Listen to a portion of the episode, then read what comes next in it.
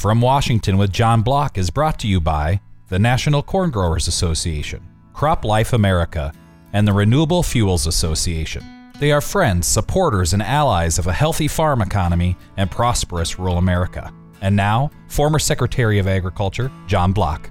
President Biden surrenders to the Taliban. The war in Afghanistan is officially over. After 20 years of conflict and more than 2,400 American lives lost, 20,000 of our service members were wounded, and now the Taliban rules Afghanistan.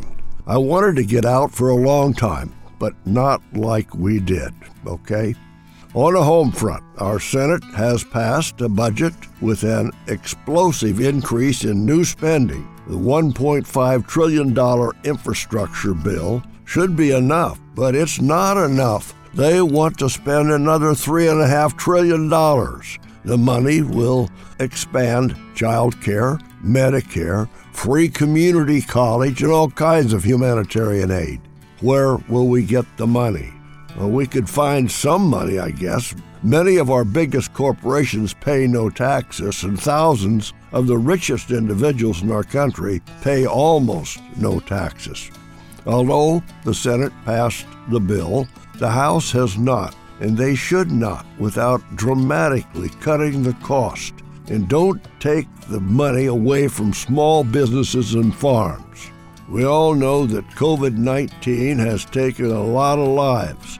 But did we know that violence and crime in our nation's capital in many of our largest cities is resulting in more homicides than the pandemic? Murders in 29 big cities have spiked 16% this year. Philadelphia had 22 COVID 19 deaths and 34 homicides last month.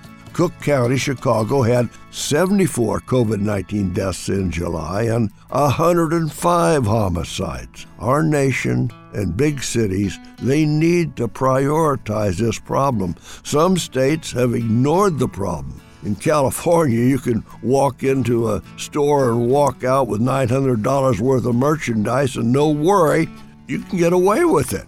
Well, here is some positive information and news. Ag exports this year are expected to set a new record of $173 billion, and with ag imports at 157 billion. That's a lot better than the ag trade deficits that we ran in 2019.